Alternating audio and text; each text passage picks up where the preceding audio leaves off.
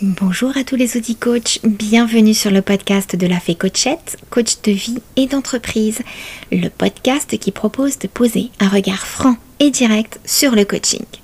Donc je reviens vers vous aujourd'hui pour un sujet qu'il est difficile d'éviter en ce moment, le confinement. Situation exceptionnelle, extraordinaire que nous vivons presque tous. Alors j'ai hésité à réaliser ce podcast car personnellement je suis plutôt fatiguée d'entendre parler du Covid-19 24 heures sur 24. Pas une radio, une émission, un journal ne parle pas de ce sujet. Je me suis dit, mince, tu vas tout de même pas rajouter ton petit grain de sable dans l'énorme édifice qui existe déjà. Et puis finalement, mes clients me poussent à le faire. oui, je continue mes séances de coaching uniquement en visio, mais si vous avez écouté l'épisode 11, vous verrez que pour moi, c'est pas une grande nouveauté. Donc je continue ces, séances de coaching et euh, même eux ne parlent que de ça. Hein. C'est le sujet numéro 1 en séance de coaching. Alors via ce podcast, je, partage mon point de vue euh, et ma façon de travailler sur ce sujet. Alors petit aparté, c'est très drôle parce que je n'ai fait qu'un seul podcast en 2020, j'ai énormément diminué ma production et il s'appelait Le foyer. Hein. donc je pensais franchement ne pas avoir choisi aussi bien un sujet pour ouvrir cette année 2020.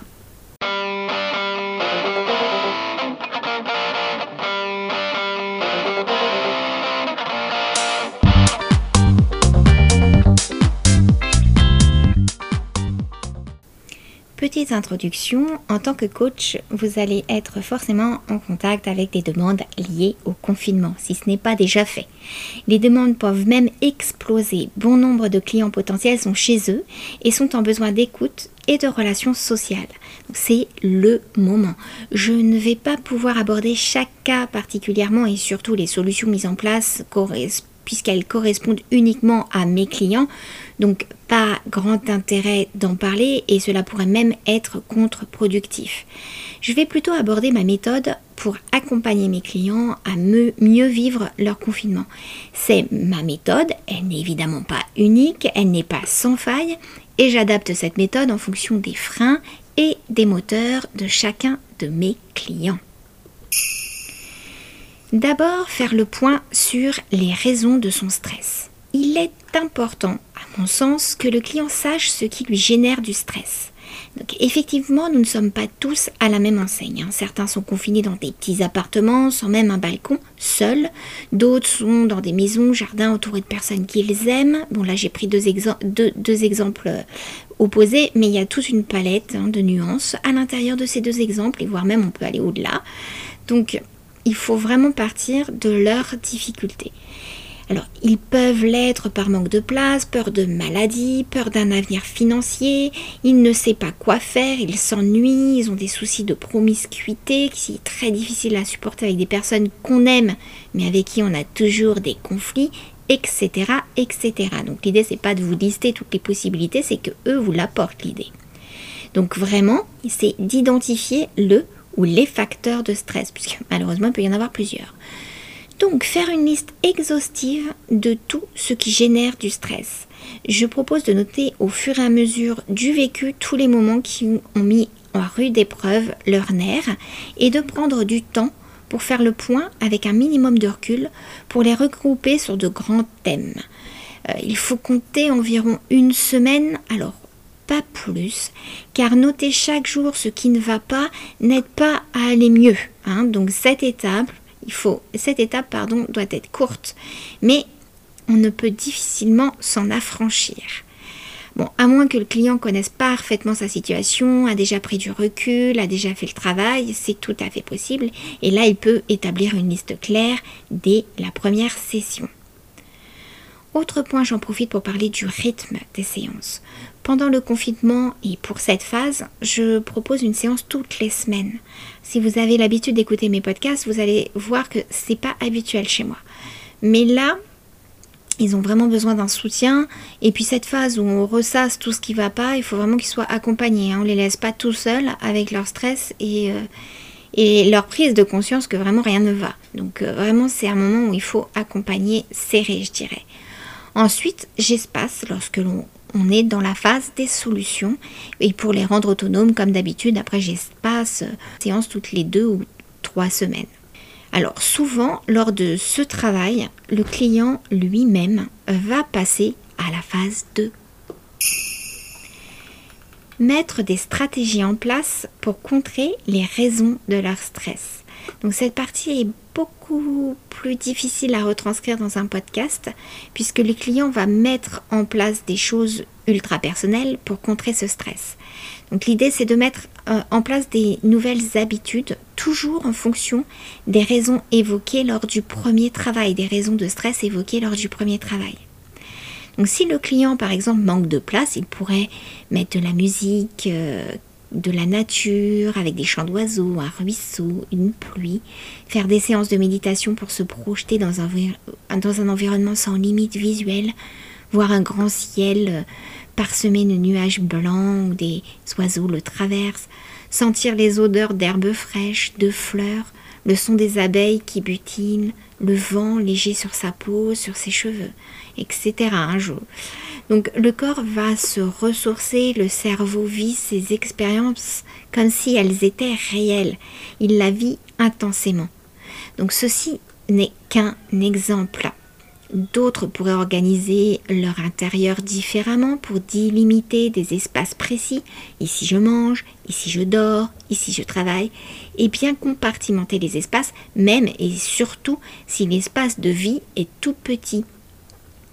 Si votre client a des soucis financiers, le client pourrait se sentir rassuré de faire un état des lieux de ses finances point par point, décider où il peut faire des efforts, des économies. Il aura l'impression d'être plus acteur de sa vie.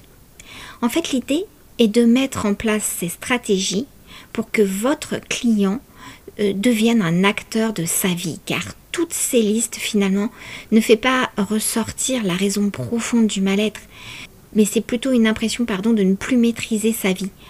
On est en ce moment plutôt infantilisé, hein. les médecins, les scientifiques, les hommes politiques dirigent notre vie nous autorisent ou pas à faire des choses. Et donc mettre en place ces stratégies euh, ça va permettre à votre client de se replacer au centre de sa vie. Il reprend les rênes, il décide et il met en place des actions. Voilà, alors il y a plein d'autres exemples. Hein. Il y a l'exemple de stress. Hein. J'ai un client qui déprime car elle s'ennuie totalement. Elle ne fait rien et donc ne trouve rien à faire. je vous parle de cette cliente parce qu'elle va me permettre de passer à la phase 3 mon client ne trouve aucune stratégie seul. Et ça arrive. Donc, de son point de vue, aucune stratégie possible. Le client se sent complètement coincé. Donc, euh, si on prend l'exemple de l'ennui, si le client ne trouve absolument rien, vous pouvez aller chercher le foyer. Alors, j'ai euh, déjà traité hein, le sujet, euh, le foyer euh. C'était l'épisode 22, mais je le remettrai en description. Donc je ne vais pas approfondir sur ce qu'est le foyer. En tout cas, ce qui est important de savoir dans cet épisode, c'est qu'il serait inutile de lui énumérer toutes les possibilités qu'offre Internet pour se divertir et lui dire qu'elle pourrait se lancer dans l'apprentissage d'une langue, d'un instrument ou autre. C'est une situation très compliquée pour le coach qui sera vraiment tenté de proposer une multitude de choses. Et d'expérience, bah cela fonctionne pas du tout. Et ce n'est plus du coaching, c'est du conseil. J'ai aussi parlé, le coaching n'est pas du conseil. Et bien sûr, vous pouvez travailler sur ses goûts personnel, hein, ce qu'elle a l'habitude de faire en temps normal. Logiquement, ce qu'elle fait est infaisable à l'intérieur, sinon elle n'aurait pas besoin de, elle n'aurait pas de souci, elle n'aurait pas besoin de vous. Mais en grattant un peu lors de vos séances, finalement vous remarquez ensemble, conjointement, que le problème n'est pas dans l'ennui. Il est plus profond.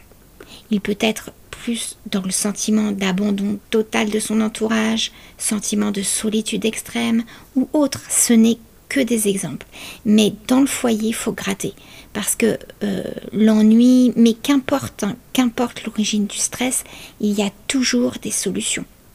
Donc c'est ici, à ce moment-là, que votre travail de coach devient passionnant. Les bienfaits d'un accompagnement. À la fin des séances, le client peut prendre conscience que ce confinement finalement est une superbe opportunité pour se concentrer sur ses besoins. Tout cela avec un rythme plus doux. Plus de stress dû aux différents déplacements, au rythme effréné boulot, famille, tâches ménagères. Le client peut prendre ce confinement comme une bulle de poésie dans sa vie. Il peut prendre plus de temps pour tout, pour se laver, occuper de son corps, avoir le temps de ne rien faire et aussi le temps de faire des choses uniquement pour son bien-être et non pour la communauté. Et le coach a un travail d'accompagnement même dans cette phase, car il peut y avoir un sentiment de culpabilité de ressentir ce bien-être, alors que des personnes meurent de ce virus et que c'est dramatique pour bon nombre d'entre nous. Le client peut se refuser ce bien-être, refuser même d'y penser et donc de mettre des freins systématiques sur les moments de plaisir. C'est un, accompagnement agréable, en tout cas moi, que j'apprécie. Ici, j'utilise beaucoup la confrontation. Je vais dans leur sens, mais jusqu'au bout, jusqu'au non-sens. Et le client se rend compte que ce qu'il ressent, finalement, appartient qu'à lui et n'a aucune incidence sur le reste du monde ou en tout cas aucune incidence négative. Il peut vivre et ressentir librement ses émotions. Petite conclusion, donc j'espère que vous aurez compris qu'être coach pendant cette période offre vraiment des séances passionnantes et ultra efficaces. Donc je vous ai proposé ma méthode, c'est loin d'être l'unique, vous vous en doutez, et surtout je l'ai pas détaillé non plus parce que mes podcasts souvent me dit qu'ils sont trop longs, donc j'essaye de les raccourcir. Dites-moi ce que vous en pensez. Voilà, c'est tout pour aujourd'hui. J'espère avoir été claire, avoir répondu à quelques-unes de vos questions. Mon, mon, ambition est juste de communiquer sur le métier de coach. N'hésitez pas à m'écrire si un des points vous semble nébuleux ou si j'ai oublié d'aborder une idée maîtresse. Cette chaîne peut se construire ensemble. Euh, si vous êtes curieux de qui je suis, n'hésitez pas à aller voir, à visiter mon site internet, c'est www.lafécochette.fr.